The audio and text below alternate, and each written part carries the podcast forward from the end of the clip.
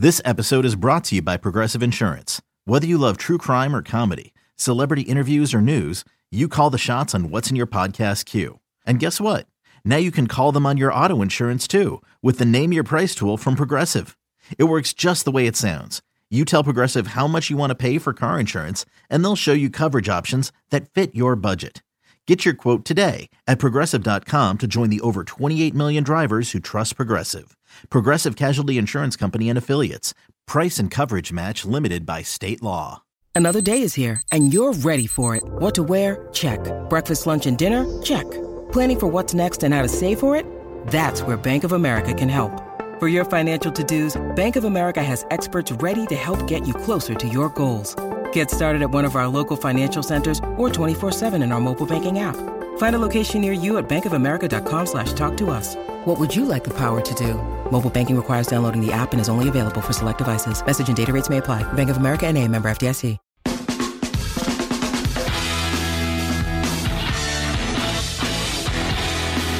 And we're back on Inside Black and Gold. I'm Jeff Nowak. He's Steve Geller. Make sure to hit the like button if you're watching on YouTube. Make sure to subscribe if you're watching on YouTube or listening to this as a podcast. Please do that. Got a lot of positive feedback on the Cam Jordan interview that we played last episode.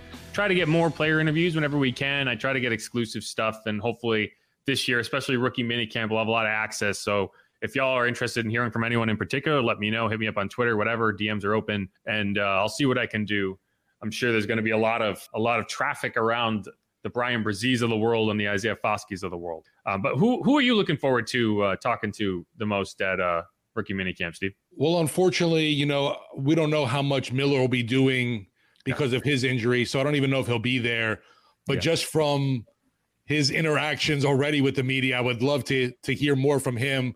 But I, I would I would say the the six round receiver in Perry. Uh, interested, yeah, interested to hear more from him. Just think that's someone that he kind of you know looks and feels like that late round steal for this team. Let's hope that's the case. Yeah, I, I want to see again. When we talked about this, I don't need to talk about it again. I just want to see him use a six three frame the way a six three guy should use a six three frame. I feel like in college you don't necessarily have to do that, but when you're in the NFL at that height, you're there because of that height. Right. Um, anyway, so yeah, yeah, we don't want him like as A Bear loves to say, don't be big for nothing. Well, it's like Juwan, I think, uh, has gotten better about it. Yes. But he, one, my big criticism of him over the first couple years was he doesn't use the six three frame, or he didn't use the six three frame the right way. And I think he got better at that last year, and that's part of the reason you saw him be more involved in the offense. But all right, let's get into the mailbag. First off, we got Jerry. He says, "What's next? Saints host a game in Japan or China or Brazil or Australia or Africa? Who knows? I'd say Mexico maybe the next one. Yeah, since they've done London, obviously a couple they've times. Done London now. a few times. They're going to Germany. Yeah, I mean, the, the, the question is when does the NFL put a franchise in London? Probably would be the next one, and that would be fascinating to watch because they. I mean, what would they would have to travel overseas for eight, eight or nine games? But it feels like that's where they're. That's where it's trending, and the money's there and that would just drive everyone nuts. Yeah, and I, I figured obviously when you're adding obviously more locations, more venues, that the likelihood of a team playing increases. I just definitely didn't expect it to be back to back seasons. Yeah. I would imagine if it is the case, the NFL would have to have cleared it with the team, I think. I don't think they would just say, well, we're putting you in back to back overseas games, you know, kind of thing. I would think Maybe they'd ask him. Maybe not, though. I could be I could be wrong too. I, I don't think they have much say in the matter, personally. No, but you can see the interest level, right? Like uh, like I was talking about with that Germany game in Munich last year. Like the crowd was unbelievable. And if you're the NFL, you're looking at that. It's like, yeah, of course we want to keep doing these games. They have two games now, right? And so if they only had one game, the Saints probably would have gotten away with not not having to go. But they, you know, and I think when you start adding more and more games, it's just like, yeah, we got to send somebody, and we wanted to send the Patriots, and you're one of their opponents, so we're going to send you. And, you know, you've uh, got all your uh, passports in order. Yeah, right. I have to get a passport now. If, there you go. Right. I'll wait to see if it's official first. That's the thing. I should couch this with. This is all based on one newspaper's re- report, a German newspaper's report, which could be complete malarkey. It seems pretty legit. So I'm gonna go based on that, but we'll see. We'll have to delve deep into our Germany sources. Yeah, and as Jerry points out, the schedule is officially being released this upcoming Thursday, May 11th, 7 p.m. Central Time on ESPN2 and the NFL Network. But we will know. I mean, uh, usually by like 2 or 3 p.m. I, one year, I don't even think we got the lunchtime and we knew the entire schedule. So I'll be planning to do kind of a like a, a game by game prediction post, which is what I did last year. We didn't have a podcast this time last year, so I'll try to think of a good way to to do that on the pod. Um, I'm also planning on doing a 53 man roster projection probably for the next episode, just to kind of get the baseline of what we think. But yeah, it's gonna it's it's funny because it feels slow right now, but it's gonna come fast once it starts. Yeah, and, and I feel like some of those pre-schedule, you know, dates and times and whatever, some are are not correct. Uh, yeah. Obviously, you have to be careful, but uh, there's you know you have your pretty reliable sources that end up getting this info that you pay attention to, not your Adam Schefters. Yeah, you just got to watch out with the spelling of some names. I don't know why people get off on you know trying to trick everyone. The Adam Shysters of the world. Yeah, exactly right. Well, especially now without check marks, it's like could be anybody. Like because a lot of times you're going around, and so like Nick Underhill breaks a game on the Saints schedule, and Jeff Duncan breaks a game on the Saints schedule. And it's like, yeah, I know those names, I know those people, so I trust them. Uh, and then occasionally you'll see like, oh, a Bears reporter has broken. Right. This is when the Saints and Bears are playing. But and previously I was able to go and say like, okay, this is a legitimate person. Now it's like maybe right because like a lot of local team reporters have like 2,000 followers. It could be a, anybody. Anyway, it's, yeah, uh, I, I, don't need to go on another Twitter rant, but KD points out, says, I don't mind heading overseas. I just prefer we were the away team and didn't waste a game of home dome advantage. That is the case this year. Right. The Saints were on the road. If the Patriots Saints game is in fact that game, the Saints were on the road to face the Patriots. So that wouldn't be a home game lost. So, but they did have nine road games versus eight home games. So you're still getting eight road games. I, I think, I mean, that's that's huge for me, obviously. You never want to lose that home game, especially to me, Saints fans, because they love packing the dome. Uh, Jerry points out that Nick Anderson was on the Keeping It Real Who Dat Sports podcast Wednesday night. So go check that out if you're interested in hearing from him. He was also on Sports Talk. I posted that interview on YouTube. So if you want to check that out, uh, it's over on our YouTube channel, WWL Sports, which is what you're watching on right now. So I don't know why I just described that to you. Love the fact, obviously, you know, embracing that black and gold culture right away, and uh, you know, mentioning the field mouse as someone, Sam Mills, that he looks up to is going to endear him to a lot of Saints fans for sure. Well, so he said he looked up to Sam Mills, and I didn't believe him necessarily until he threw the field mouse nickname out there because I was like, okay, he's done his homework. That's my favorite one of my favorite nicknames uh, in sports is, is Sam Mills Field Mouse. Uh, next to I think it was Vaughn Johnson. His nickname was like Meat. Um, nice meat. Not quite as not quite as uh, catchy, but still good. Um, See if he was um, playing today, he could get an Arby's ad. Yeah. Brian Russell points out that it was Dallas, so you're correct for okay. Andrew Dowell. He also says, side note, not draft related, could the Saints bring in Deion Jones as a rotational guy? Unlikely. I mean, I I they could bring in a lot of people at this point. I think you're not looking for veteran replacements for players that you're not sure about. Right now, you're looking at your UDFA class and you're seeing who has potential there, right? Like if you come away from rookie mini camp and you're like, man, I, this guy just doesn't have it. Right. That's yeah. when you might start looking at, at, guys like Deion. But I, I don't think like this, the Saints, yeah, it, it's, it's tough because like occasionally they'll bring in like the big names, but they're rarely are they the names that – end up making this roster, right? Like he brought in like Malcolm Brown, everyone was all excited, and then he was gone in a week, right? Bringing Kiko Alonso, and everyone was like, "Oh man!" Then he gets he retires in like two days. So I don't know. Like I, I don't get I don't get excited for for names I recognize uh, anymore. No, the only one that maybe it's uh, you know in the tight end free agency market, Cameron Brate, somebody that was on the Tampa Bay Buccaneers, could fill that blocking tight end kind of role. But other than that, yeah, I haven't really been enamored with the, the free agent market that's still left out there. Yeah, I, I agree with you. I think if you want to go in and like try to find a name on the free agency market, it's going to be a tight end. Yeah. Because I think you have to, even if it's just a veteran who can like mentor some of the young guys, like you want a veteran in that room. And it's weird to not have a veteran tight end in any any capacity. KD says, would it be advantageous to switch our D to a 3 4 or at least multiple like in New England? I ask because last year on D, I feel like our, though our line was our biggest liability aside from injuries at defensive back and linebacker. No.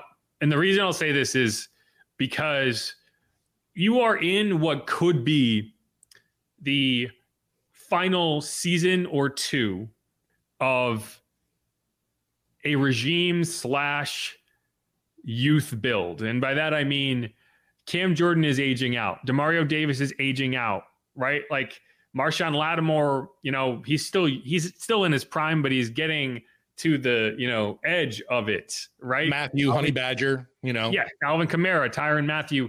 These are all players that like you're not you don't want to you, you want to run it back with, but you don't necessarily want to completely adjust everything with.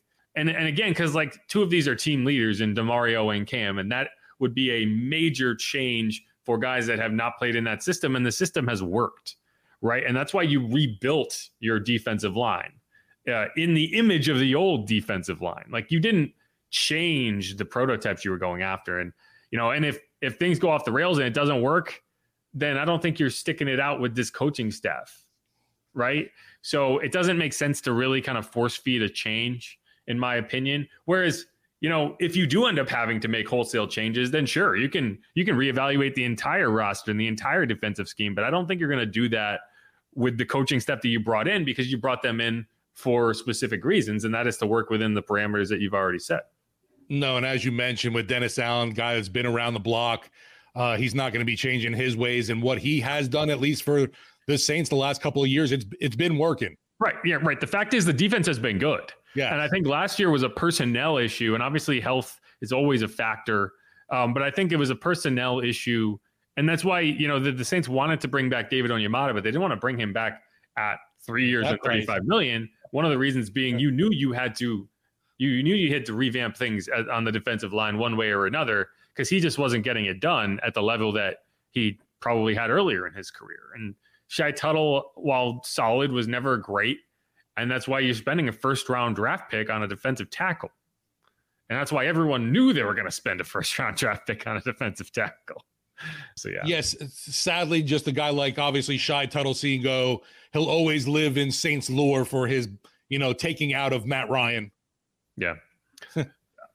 Louise Lockett says Juwan put on weight. He said he was on a seafood diet. And the last time yeah, we saw him was everything he sees. About a month oh. and a half oh. ago. Yeah, it does not surprise me. I see it. seafood, eat food. Yeah, yeah, yeah. Um, it would not surprise me. I think he is still trying to get bulk up a little bit. He has never been shy about eating. I think he was up to 235 last year. I think he's going to keep keep trying to keep trying to bump that up. But it's tough. Like there is a point where you you you're slow, right? Like you you want to be the the elite receiving tight end that you know he can be, and then this the weight is more geared toward blocking, and you don't want it to get to a point where the weight is is impacting you as a receiver, and and there's the kind of balance there. But uh, I really like Juwan. I think Juwan's going to be very good for for a long time in this in this system. Yeah, it's hard not to like the dude uh, puts in the work. You've seen this steady development, and just hoping that you know another year, uh, even more greatness blossoms from him. Mother's Day is around the corner. Find the perfect gift for the mom in your life with a stunning piece of jewelry from Blue Nile. From timeless pearls to dazzling gemstones, Blue Nile has something she'll adore. Need it fast? Most items can ship overnight. Plus, enjoy guaranteed free shipping and returns. Don't miss our special Mother's Day deals. Save big on the season's most beautiful trends. For a limited time, get up to 50% off by going to Bluenile.com. That's Bluenile.com. Yeah. Brian Russell says, Who else or what position will the Saints bring in first? I'm sure they are not done with remaining cap space, money. I think we've already answered that. It's tight end. You got to do something tight end. Got to be right. Because and, and, again, it's not because you don't like Juwan Johnson. I think you really do like Juwan Johnson. Yeah. There's just roles that you have to fill, and you don't have anyone to fill them unless Miller Forristall shows up and is is a revelation as a blocker. I think you're going to want to bring in somebody at a decent value. Who was the blocker that we lost to the Giants? Nick Vannett. Yeah, is Vannett a free agent out there? We could bring him back. I don't know, but either way, like that's a good example of like that type of signing is what I yeah. think the Saints are going to go after. Right. Like not exactly. Nick Vannett this year, but Nick Vannett three years ago. Brian Russell is busy in this chat here. Says, would hate for Bresee to be Zion Williamson and a bust. I would hate for anyone to be a bust. I don't think Brian has any reason to. I don't think there's any reason to look at Brian and say, "Man, the bust potential there is off the charts." Other than the injury history, which part of the reason he was there at 29, right? You yeah, I'd hate to go into a rookie campaign thinking that for crying out loud. I mean, how negative do you want to be?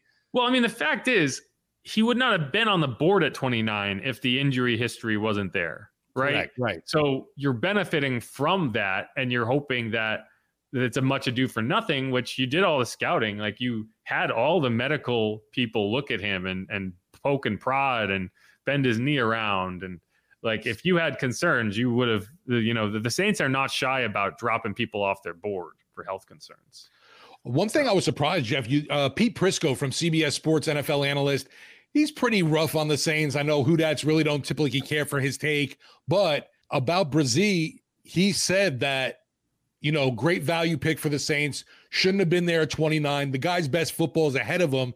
And he even compared him to uh, Ndamukong Suh. And I was like, whoa, whoa, whoa. yeah, exactly. I mean, Suh was like, was he a number one pick? Uh, overall, he might have been. He was up toward the top. I know yeah. that. Um, yeah, just, I, just, to hear that, I, it kind of threw me back.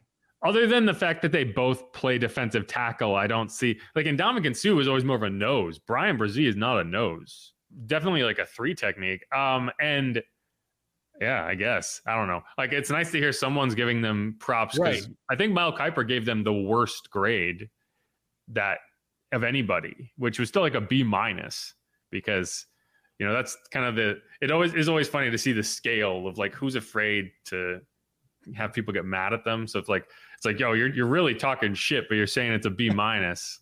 I mean, but honestly, you know, it's it's really hard to give out anything but either a B or C to me. I mean, you start getting to an A or even in the F range, it's like it's it's a little too far, I guess, of of either way, getting too up or too down on a on a, a draft class we haven't seen anything from. Well, Mel was also pretty critical of the 2017 draft class too. So, take, you know, he I think he came back and was like, "My bad," uh, a couple mm. years ago. But yeah, so take that take that with a grain of salt.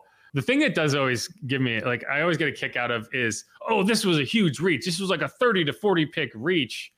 And it's like maybe, but it doesn't matter whether like your board says that. It matters like so if the Saints wanted this guy and they felt like he was the best player available at that point, why would they risk not getting him because they might be able to get him like 30 picks later, right? Like they didn't pick again until 71. So sure. And then you got the running back. So it doesn't like it posits a reality where everyone is working off the same board, and that does not exist. And I think one of the picks that people were critical of, like this is what's funny to me, is so we have a question here from Larry Connor Jr. says, "Do you guys think Foskey has the potential to be the best player from this class?" And it's funny when you look at like the local reaction. Everyone seems to be in love with this pick. Even Bobby loves this pick, and he's been very critical of a lot of things the Saints do in the draft. And if you go nationally, everyone's like, "Reach, reach, reach." Yeah, and it's just it's funny because it's like, what what are the what do the national pundits think the Saints need? And uh, I, I don't know. Like, I don't know if there are better players on the board at that point. You're talking about 40. You're not talking about 20. And uh, I do think Isaiah Foskey has the chance to be the best player of this draft class. But I think of it in the same way that Cam Jordan has been the best player from the 2011 draft class. Like, I think that he has a chance to be a very consistent player for a long time. And Cam never blew the doors off. He never had a 20 sack season, right? But he's always available. He's always making the right play. He's always holding up against the run. Sometimes he accidentally punches a guy in the head. You know, you get you take take the good with the bad. But that's that's why like when you compare Isaiah to players, like I'm not even comparing his play style to Cam. I'm comparing his personality and his perseverance and what he brings to the locker room because in that sense they are very similar. Though the one guy I'm definitely anxious to see more of because I did not watch TCU football is Miller and some of the clips that you even posted especially that one, if it was right after the draft or whatever, when he was just able to maintain that, that balance. That to me was out of sight, you know, jaw dropping, eye popping, whatever you want to call it, and definitely anxious to see something from him. If it's come training camp, so be it. Just want to see uh I think the Saints have some good luck maybe with those running backs in the third round. Who knows? It's definitely possible. Their, their track record of drafting in the first round or in the top three rounds for running right. backs has been very good. They haven't taken many of them, but they've all been good. Right? We went through it in the in the episode, the recap episode, but it's like Deuce McAllister, Mark Ingram, Alvin Kamara. Pammy Whammy says, I don't trust anyone with Mel Kiper here, and that includes Mel Kiper. Larry Connor says, Are you guys tired of the Saints drafting a short, average arm Drew Brees clone type of quarterbacks every couple of years? I mean, as long as they the starter is a good player, I'm not mad about it. they can draft whatever quarterback they want. Derek Carr's going to start. Drew Brees started prior, prior to this. And, you know, when it was Andy Dalton, that's when I would have an, like, I would be annoyed if you brought back Andy Dalton and then took Jake Haener, a guy who might develop into a younger Andy Dalton, right? If you're going and bringing in a Derek Carr, then I'm perfectly okay with a with a with a guy like that that you can kind of develop over time. But yeah, I, I guess the the shorter stature quarterbacks, I uh people may be thinking that they're trying to recreate the whole Drew Brees magic, but I mean, the more you look from Haener, love the presence that he has in the pocket, the awareness and uh, you can't deny his accuracy as well. I'm not sure how strong of an arm he has, but I do know it's accurate. There's Scout with Clout says, I was more critical than most, but only because of how it compares to the Eagles draft and because of cost. We actually got some good players, though. I don't buy that the Eagles draft is that good. Well, I you get so the Georgia players, and that, that's why you have all national champions. So, they, like, like Howie Roseman is just taking the most popular player option available. It's not it's like it, it almost has nothing to do with scouting. It's like who do the fans want? I'll take that guy. You know, right? Like Who, who's number one on the on the board on the yeah PFF yeah right. Board. It's like he's watching ESPN and taking the best available player on their board because it's like it's it's it's so wild. And hey, it's worked for them. Good for them. I'm not buying that they're this great drafting team because they've had misses too. And uh, yeah, I, I don't know. Like everyone loves the Eagles. They're the they're the darling. Good for them. Whatever. No, as as an Eagles fan myself, I'm quick to always mention. Don't forget about the Jalen Reagor pick over Justin Jefferson. Yeah, I'll never let them forget that one. They yeah, can be Super Bowl contenders every year, and I'm still going to give him crap for that pick. Every time he dances, a little part of me breaks. Um, the scout with clout here, he said, I really thought after Carr, Winston, Luton types that they'd go for Dorian Thompson Robinson. I thought they would go for Dorian Thompson Robinson too. And it's like every time Jeff Ireland comes out and says, I want a dual threat quarterback and then they do the exact opposite in the draft. And I'm just like, are you? Why are you lying? either you're lying or you have no influence in this process, which I don't believe is true. So why is this the case? Huge smoke screen. Yeah, I don't know either, but I, that took me by, back too because I think he said that what at the Senior Bowl, right? Yes, he did. I don't think Dorian was there. I think that's why. Maybe if Dorian Thompson Robinson was at the Senior Bowl, they might have drafted him. Jake Haener we, was there. Hey, Saints fans, you do have the Senior Bowl MVP now. Senior Bowl MVP, baby. And he's another one who's been showed up late, but he's been active here. Uh, Miller is going to be an animal. I think he's a better running back than Williams. I don't know who he's talking about. Who's Williams? Oh, Jamaal, Jamaal Williams. Okay, yeah, yeah. I meant someone else in the draft. I mean, different different dudes. I mean, come on. Yeah, it's tough to compare a rookie with a guy who's been. I mean, Jamaal Williams is a veteran who you trust right now.